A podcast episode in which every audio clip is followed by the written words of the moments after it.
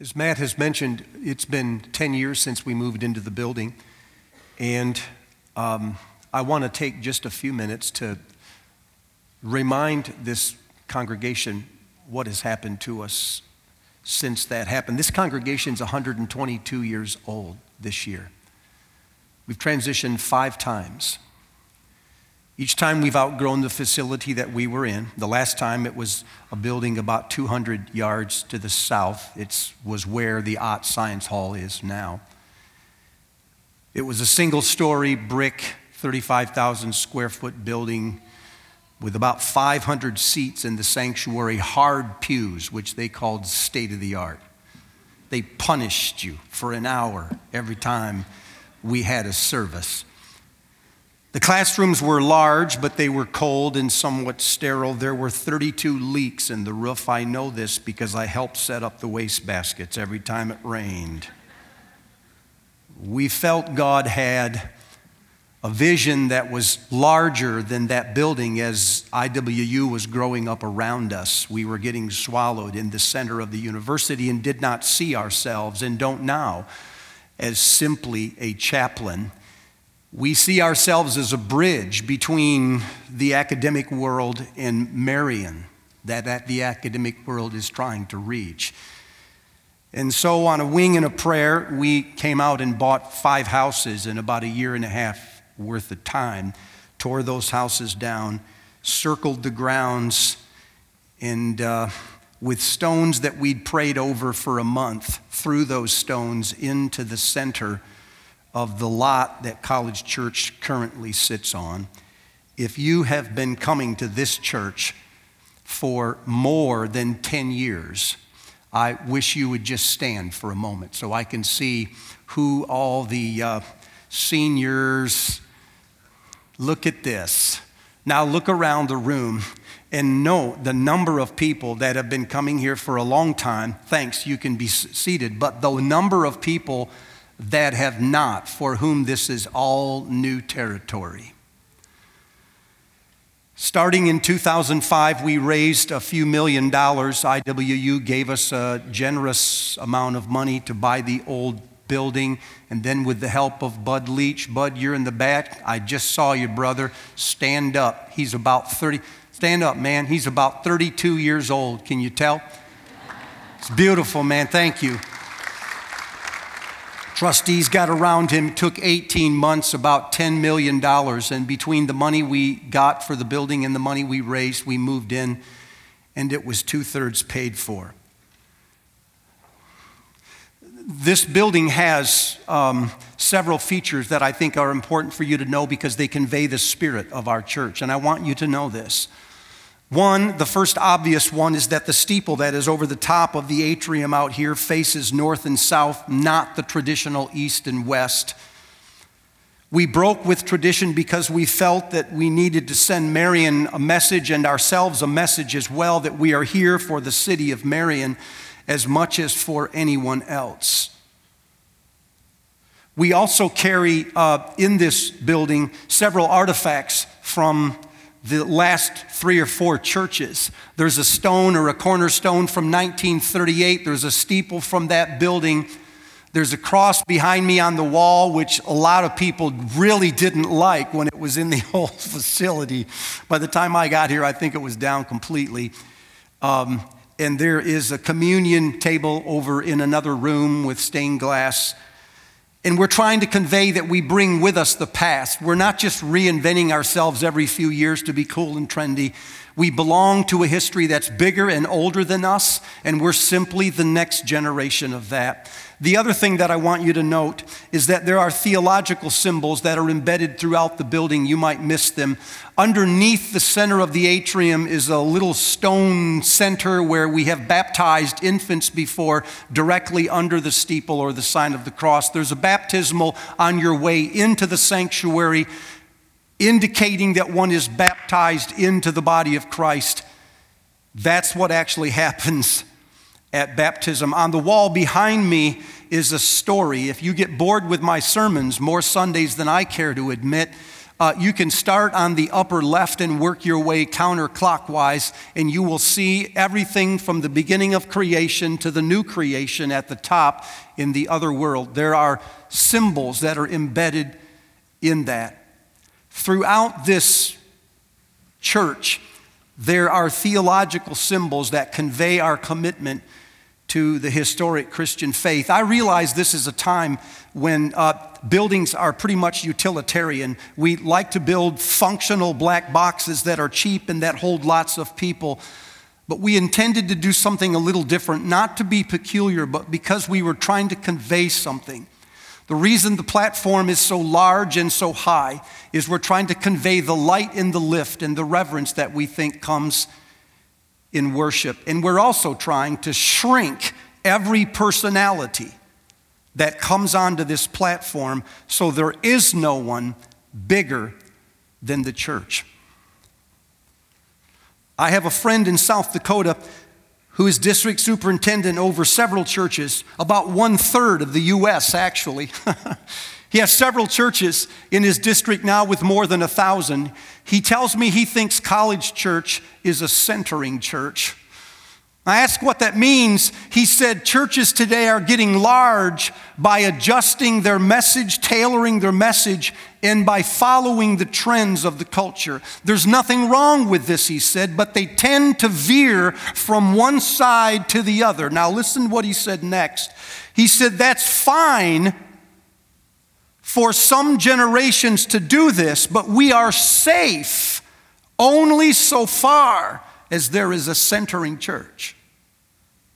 There has to be an anchor, or our tendency will be to drift.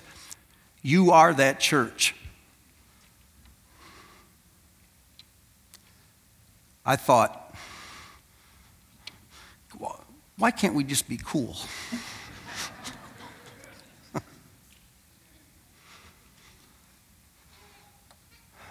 That being said, when we moved into this building, our personality changed.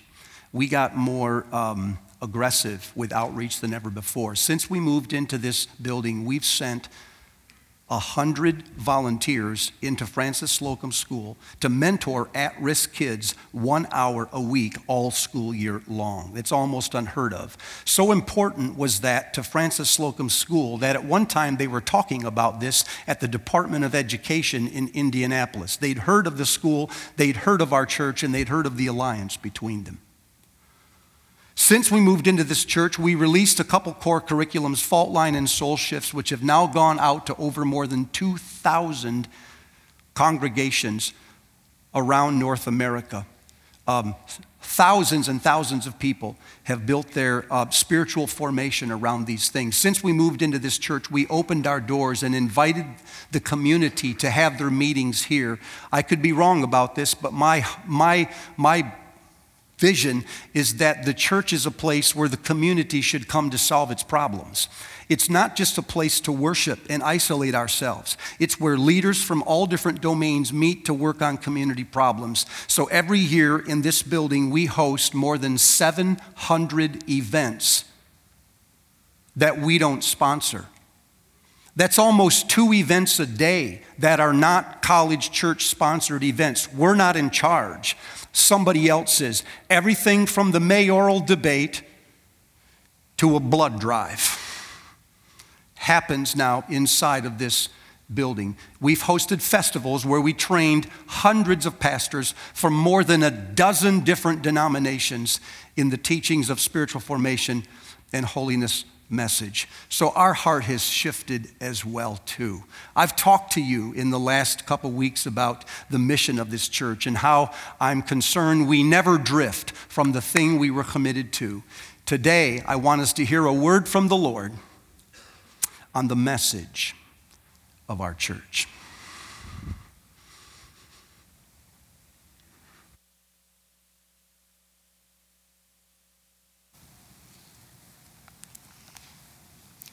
Hear now a portion of Paul's second letter to the church in Corinth. Because of Christ, we have stopped evaluating others from a human point of view. At one time, we thought of Christ merely from a human point of view. But how differently we know him now. This means that anyone who belongs to Christ has become a new person. The old life is gone, a new life has begun.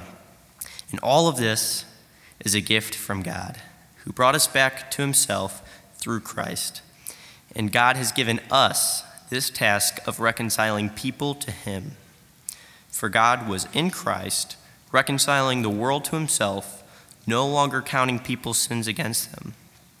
And he gave us this wonderful message of reconciliation. So we are Christ's ambassadors. God is making his appeal through us.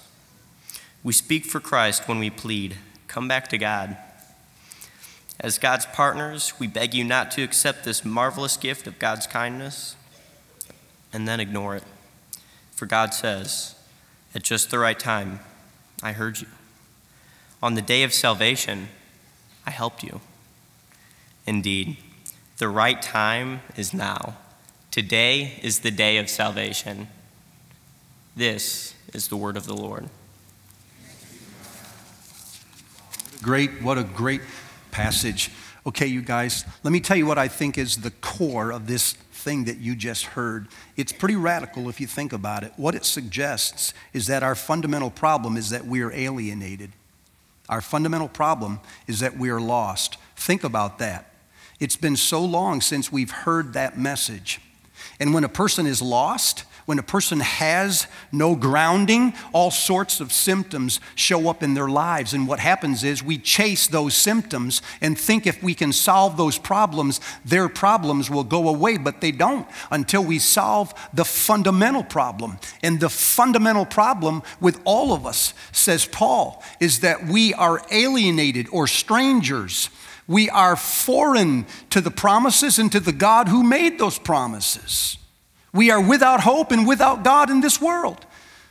When our kids were small, we'd take them to the mall, and because they uh, liked to practice independence, they would uh, wander away from mother's sight or from daddy's reach. It's funny when you're a kid, you want to be free from your parents as long as you know you have parents. So they would go and hide inside the coat rack, or they'd run around the corner, they'd run down into the dressing room. So we couldn't find them, as if they were all on their own. So the only way I knew to train them was to pretend like they'd succeeded, like we'd left them all. So when they would hide inside the coat rack, I'd disappear around the corner. And when they come out of the coat rack now looking for their parent, a look of defiance, a look of fun suddenly became a look of horror. It was delightful. I wanted them to know that while independence is a wonderful thing, it's only a wonderful thing as long as you're anchored to something that never moves. Otherwise, everything is moving all the time.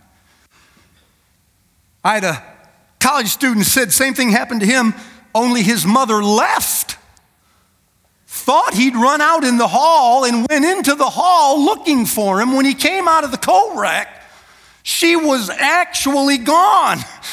He went running up and down the hall, screaming for his mother, and couldn't find her for the longest time until he found a security guard. And they made a bunch of announcements, and finally, he was reunited.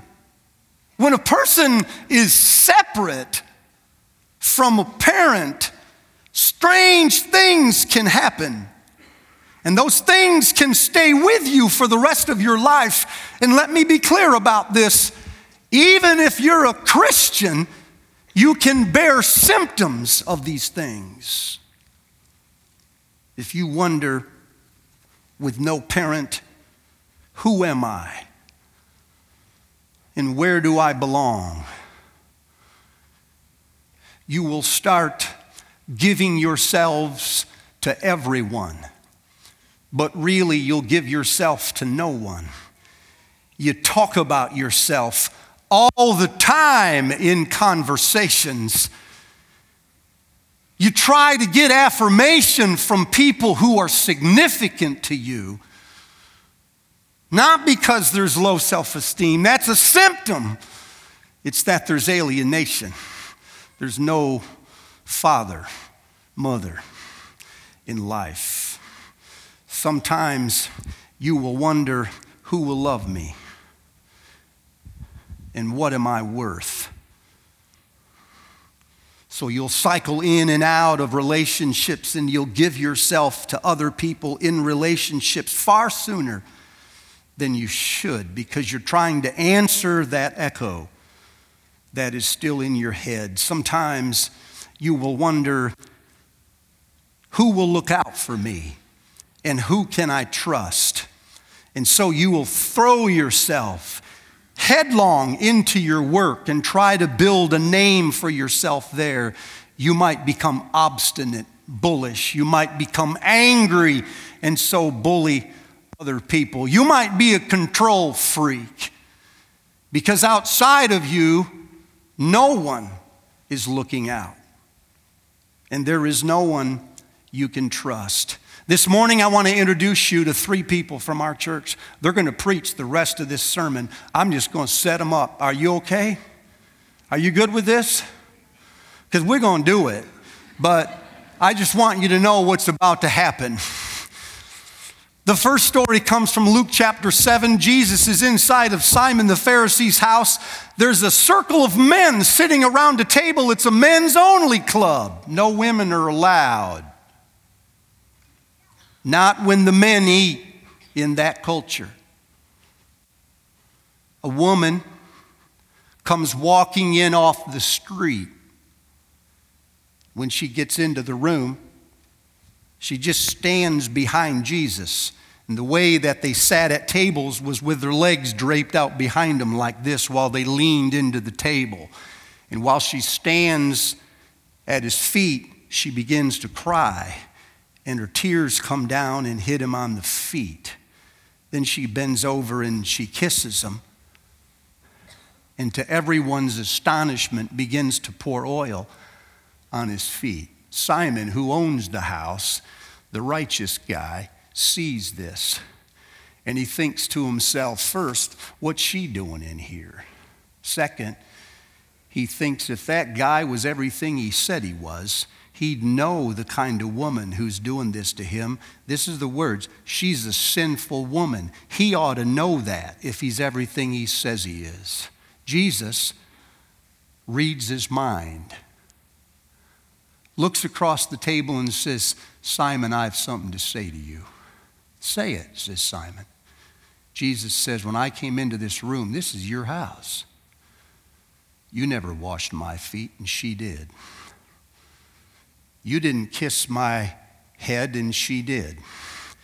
And you didn't pour oil on my head like you were supposed to to all of your guests. And she poured oil on my feet. Then, to Simon's astonishment, he looks across the table and says to the woman, Your sins are forgiven. Your faith has saved you. Go into peace. And she gets up to leave. And when she leaves, everybody's situation has changed. The woman who came in a sinner goes out a saint. Simon, who thought he was a saint, finds out he's the bigger sinner. The woman comes into an all men's club and she stands there alone. But when she walks out, she belongs to the community of Jesus. And in a strange way, it is Simon who is all alone in a room full of friends. When Jesus reconciles people to himself, their fortunes change. We have people like that in our church. One of them's Mickey Anderson. Mickey, where you at? Come on up here. Mickey's from New York. Grew up out there, and then she says through a series of circumstances she couldn't predict, ended up at college church. She's worked in restaurant, Applebee's, worked on airplanes, and she has uh, a story about how she had some of these same feelings or marks that the woman at Jesus' feet did. Mickey, tell us. You got more people. Yeah, there's more people. Okay. Galatians 6:10 says, "Therefore, as we have opportunity, let us do good to all people, especially to those who belong to the family of believers." Several years ago, back in 2010, I was still living in New York. I got shot in a drive-by, random drive-by, while headed from my front door to the car service that was waiting for me. My driver immediately put me in his car, drove me to the emergency room. For three months, I was in the hospital. I didn't know what was going on. I felt so alone and very discouraged. The church that I had gone to then checked in on me every now and then, but offered no sense of belonging. It was a long recovery that eventually led me to Marion. Still can't find a cab here. I would have never imagined what would happen here in Little Marion at CWC. For most of my life, I had felt like an orphan, even with my family, and even with being a part of other congregations. I struggled a lot with a sense of being me, always trying to live up to others' standards and what others' definitions were of being ideal. My grandparents had instilled a value of love and acceptance to other people in my life, but I found it to be a task when looking for that in other people. Whether it was to go to college so I can have a place to stay, or having a job that provided me a place to stay, I never felt like I belonged to anyone or anything. Truly, such a lonely place. I look forward now to the present. God has always looked out for me, even through very tough times illness and loss. After my recovery from the shooting, He led me to this community of believers that not only talked about faith, but also acted out their faith.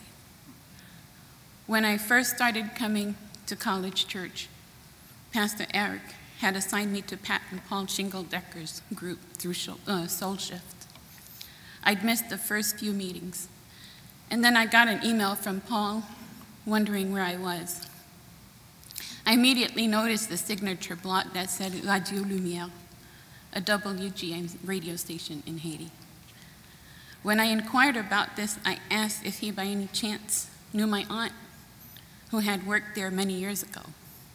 Imagine my surprise when he responded, My wife and I knew her very well, and Pat worked with her at Quisqueya Christian School.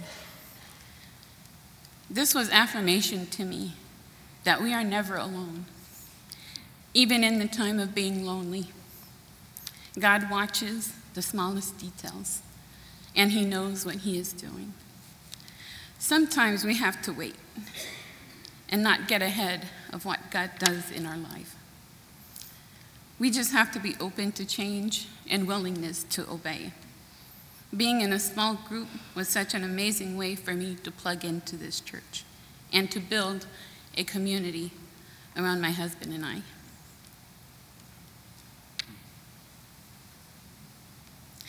I think you'd find that as I did, it brings you closer to God, your faith, and other people. When you allow God to work, you find that even if the road is a bit rough, he will always have something better, far better, in store for you, and uses His church in powerful ways. He had something far more for me than what I could have ever imagined. I'm learning to let Him do the work and trusting others in my walk with Christ. Thank you. Yeah. Thank you. Great job. Great job. Thank you. Job. Scene two Jesus is going into a village near Galilee, and a leper sees him coming. Falls straight over frontward, puts his face to the ground, won't even look at him. And then he just yells out, Lord, if you're willing, I can be clean. This should never have happened. Leprosy is a debilitating disease that ruins not only the complexion, but even the muscles. Eventually, it can take a person's life. That's the last part. Before it does that, it takes just about everything else, including their dignity. Lepers in those days were unclean people. They could not go into a village, they could not get a job, they couldn't go to the temple, and they couldn't even live at home. They lived in colonies outside of the village, leprosariums. Whenever they happened to come into the public, they were to announce themselves by saying, unclean, unclean. So the public, the normal folk, would have time to get away from them. You can only do that for so long before you start wondering who you are and whether you're worth it. After a while, that just burns into your conscience. So, with his face to the ground and unable to even look at Jesus, the leper says, Lord, if you're willing, I can be clean. And Jesus never says a word until he touched him. This is powerful, church. Jesus commits what the public would have thought was social suicide. He touched a leper. And everyone would have said, He does that, he's going to get what that leper has. But in Jesus' mind, it was exactly the other way. When I touch him, he's going to get what I have. And Jesus says, I am willing, be clean. Suddenly, a man who wondered for years if he was loved and what he was worth is new in a second. It must have taken weeks to work his way back into the community, to come back home, to find a job, to stray somewhere near the temple, to be in the public that he had to avoid for years. But when Jesus reconciles people to God, he changes their destiny everything about them. Sometimes it takes a long time to get it all back, but as Jesus gets active in their life, their fortunes change. We have people like that in our church. Leanne Martins is a counselor, was a counselor, come on up, Leanne, for a long time. And while she would counsel others toward a more whole life, she wrestled with that haunting voice that often bothers you when you wonder Am I loved and what am I worth? Until Jesus began to reconcile. I began, I began my relationship and journey with Jesus my freshman year of college at Iowa State. He revealed himself to me through my roommate, who was a fragrant aroma of Christ. She loved me and liked me just the way I was. For the first time in my life, I knew, God, knew and experienced God's love and forgiveness. I so hungered to know and please Him. I dove headlong into studying the Bible, praying, serving, and doing things for Him. I was learning about God, but really saw Him as distant, someone who expected me to do things right all of the time, and one I could never really please or connect to. My daily interactions with God and how I had experienced, how I experienced Him had been shaped and influenced by my family relationships the abuse I had experienced from various adults, and other hurtful life experiences. What I read in the scriptures and was told about God were filtered through those templates developed in those relationships. Over the next several years, God used people and experiences to give me new and different glimpses of Him. Some I could grasp, but there were other aspects of Him I could not even see or hear as the wounds and lies disguised as truth shouted louder. I continued to do and give to others in a desperate attempt to please Him. Every fiber of my being wanted God to like me and to have an intimate relationship with Him. About 14 years ago, all of my attempts to make this happen brought me to a place where I had no more to give, and the wounds were quickly rising to the surface. I was terrified of the wounds as I had no idea what they were, and I could not trust anyone to come close enough to see them. But God brought people, counselors, friends, family, my husband and kids, little children, coworkers, clients, and other wounded ones to be part of healing and redeeming my wounds. And a lot of you here have been some of those people. Through them, I have seen and continue to see who God really is, how He loves me and feels about me. Every day, He initiates, invites, and reveals to me the love and intimacy He longs to have with me. If I'm honest, I don't really understand why He loves me. I keep walking on this healing journey and trying to grasp, embrace, and get to know this God who doesn't just love me, but likes and enjoys me. Mm.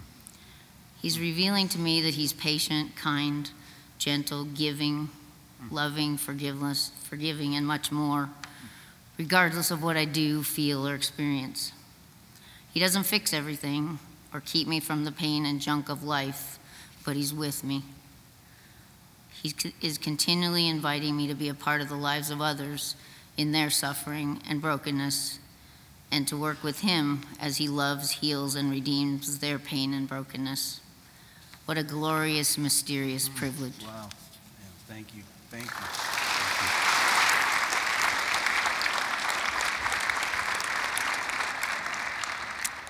Hey, the last guy I want you to meet sometimes reminds me of Peter. I've known Gary for some time, and um, he has some of Peter's characteristics, and something of what happened to Peter has happened to him. Peter's story is also in Luke chapter 5. One day, Jesus is walking on the shore of Galilee, and he looks over and he sees two boats, and there's fishermen in them, uninvited, unwelcome. He just goes over to one of the boats and steps inside of it and says to the fisherman, Hey, would you mind pushing this boat off so I can preach? Turns out the fisherman's Peter, Simon, is his name. And he does it. If you know anything about this guy, he's really strong willed and determined, kind of an individual. But for some reason, he just pushes off. Jesus steadies himself in the boat and starts to preach. And when the sermon's over, he then turns and says to Peter, Why don't you push out a little bit further and drop the net, and we'll get some fish? Peter thinks to himself, Let me see here. I'm a fisherman, he's a carpenter. He turns to Jesus and says, We've been doing this all night long and haven't caught a blasted thing. And then he says something that surprises everyone, even Peter. He says, But because you say so, I'll do it. He puts the boat back a little further into the deep water and he throws the net overboard. And it's but a minute or two, and he feels that familiar drag on the net, and the boat starts to rock. You've been fishing all night and not caught a thing. Now he just drops the net, and there's hundreds of fish inside of it. Slowly, the boat is so full of fish, it's starting to sink. Peter's sitting in the middle of the boat while his friends are screaming in a frenzy. He's got water up around his knees he looks over to Jesus and says, I do not deserve to be in this boat with you. Go away from me. I'm a sinful person. And Jesus said to Peter, in so many words, quite the opposite, sir. As of today, your occupation is about to change. You used to be a fisherman, but as of today, you're going to fish for people. One simple act of obedience. Just put your nets down.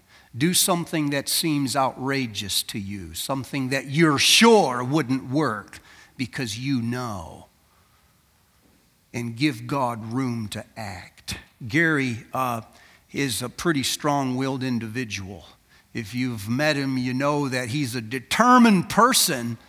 Uh, but there was a time in his life when God changed all that. Come on up. Gary, and tell us about that season in your life where God called you into a different occupation. Well, in 1986, I had a dream job. Job that uh, from high school and college is something I always wanted to do. I was a pilot for U.S. Care Corporation, and I loved it so much that you wouldn't probably even have to pay me to do the job. I just do it. And so you can tell all my self esteem and, and self worth came from that.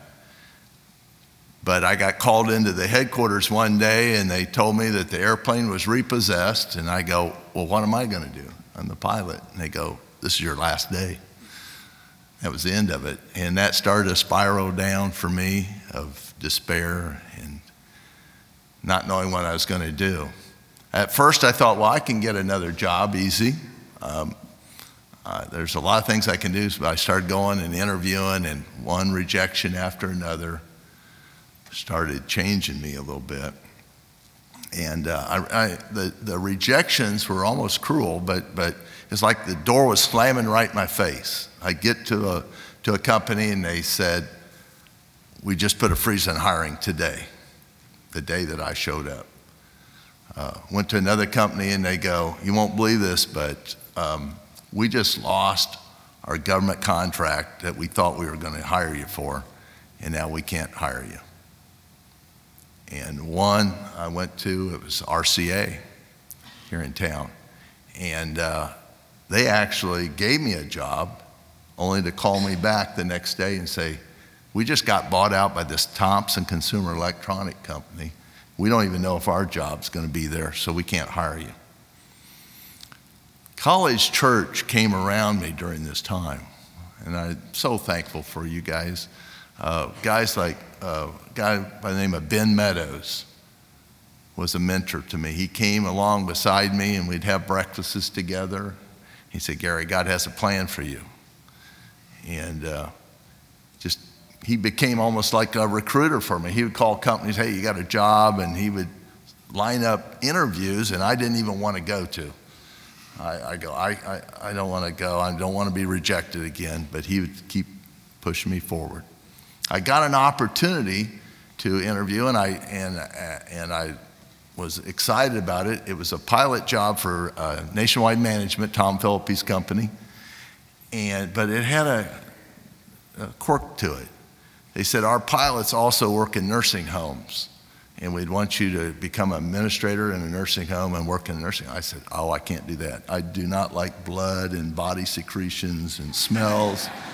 I cannot do that. And so I kept turning that down. I, I cannot do that. I, I um, but I kept on interviewing and going out there. And this month led to another month, to another month.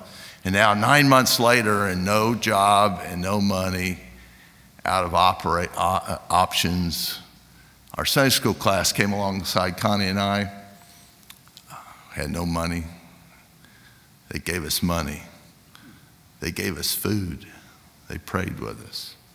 And we're eternally grateful for that. Gave us hope when there didn't seem like any hope. When I was on a job interview and uh, another rejection, it just wasn't going good. And I was driving home from the interview, so desperate. Like I had to do something desperate here.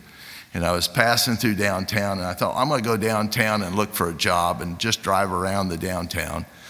So I decided in my desperate state that I was going to drive around the courthouse and keep driving until one or two things happen. One, I find a job or I run out of gas. So I started driving around, around the courthouse, around, around. And what I was doing, I was wrestling with God. Why can't you give me a job?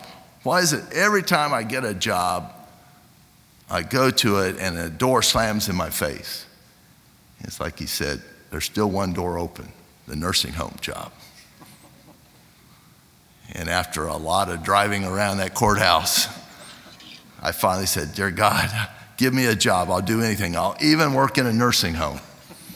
And from that moment, the burden lifted from me. And uh, I went to work in the nursing home and I fell in love with it. I, I enjoy it even more than my dream job. And uh, Steve talked about our work and our job, our work being God ordained work. And I feel like my God ordained work is to take care of other people's parents as if they were my parents. And my job as CEO of our company is to create a, a, uh, culture, an atmosphere where everybody from the certified nurses aide, housekeepers, all the way up to the administrators, they take that same attitude of taking care of other people's parents as if they're their own. Now, roll forward 30 years now, today. All of those jobs that I was so angry, why God, why can't you give them to me? Every one of those companies have gone out of business and moved. Every one of them. And my little company started with one person, has grown to like 3,000 people. One company grown into over 30 companies. Not, nothing that I've done that really, it's just that I followed his plan and hung on for the ride. That's basically it. See, this is what I was going to accept, and this is what he had for me.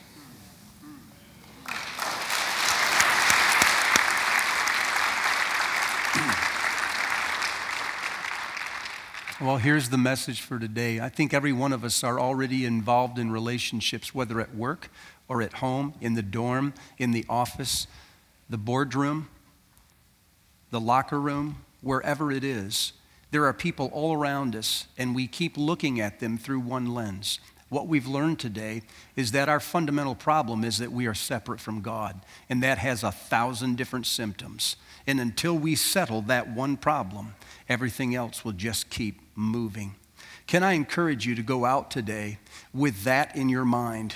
When you're in conversations with people and you're listening to them talk or you just watch them live in front of you, could you ask yourself, what does distance look like in this person's life? What are they doing or saying as a result of a deeper problem?